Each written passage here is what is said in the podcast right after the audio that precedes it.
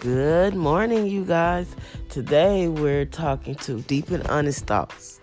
Okay, I want to get your best thought and your deep, honest opinion about whatever the situation, the circumstances that you're living in. Just shout out to Deep and Honest Thoughts. We would love to hear it.